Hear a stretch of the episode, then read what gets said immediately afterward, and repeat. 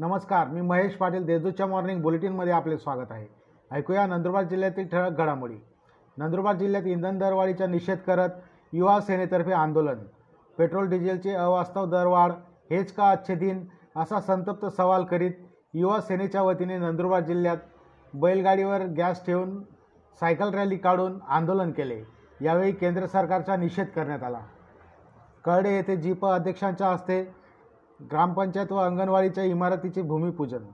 तळोदा तालुक्यातील कळडे येथे नवीन ग्रामपंचायत इमारतीचे भूमिपूजन जिपा अध्यक्षा ॲडव्होकेट सीमाताई वळवी यांच्या हस्ते करण्यात आले. याप्रसंगी रोहिदास पाडवी प्रवीण वळवी सुनीताबाई पवार आदी उपस्थित होते. तळोदा येथे घर फोडून पावणे तीन लाखाचा मुद्देमाल लंपास.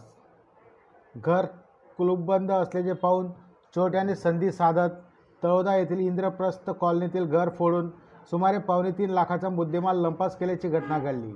याबाबत तळोदा पोलिसात गुन्हा दाखल करण्यात आला आहे.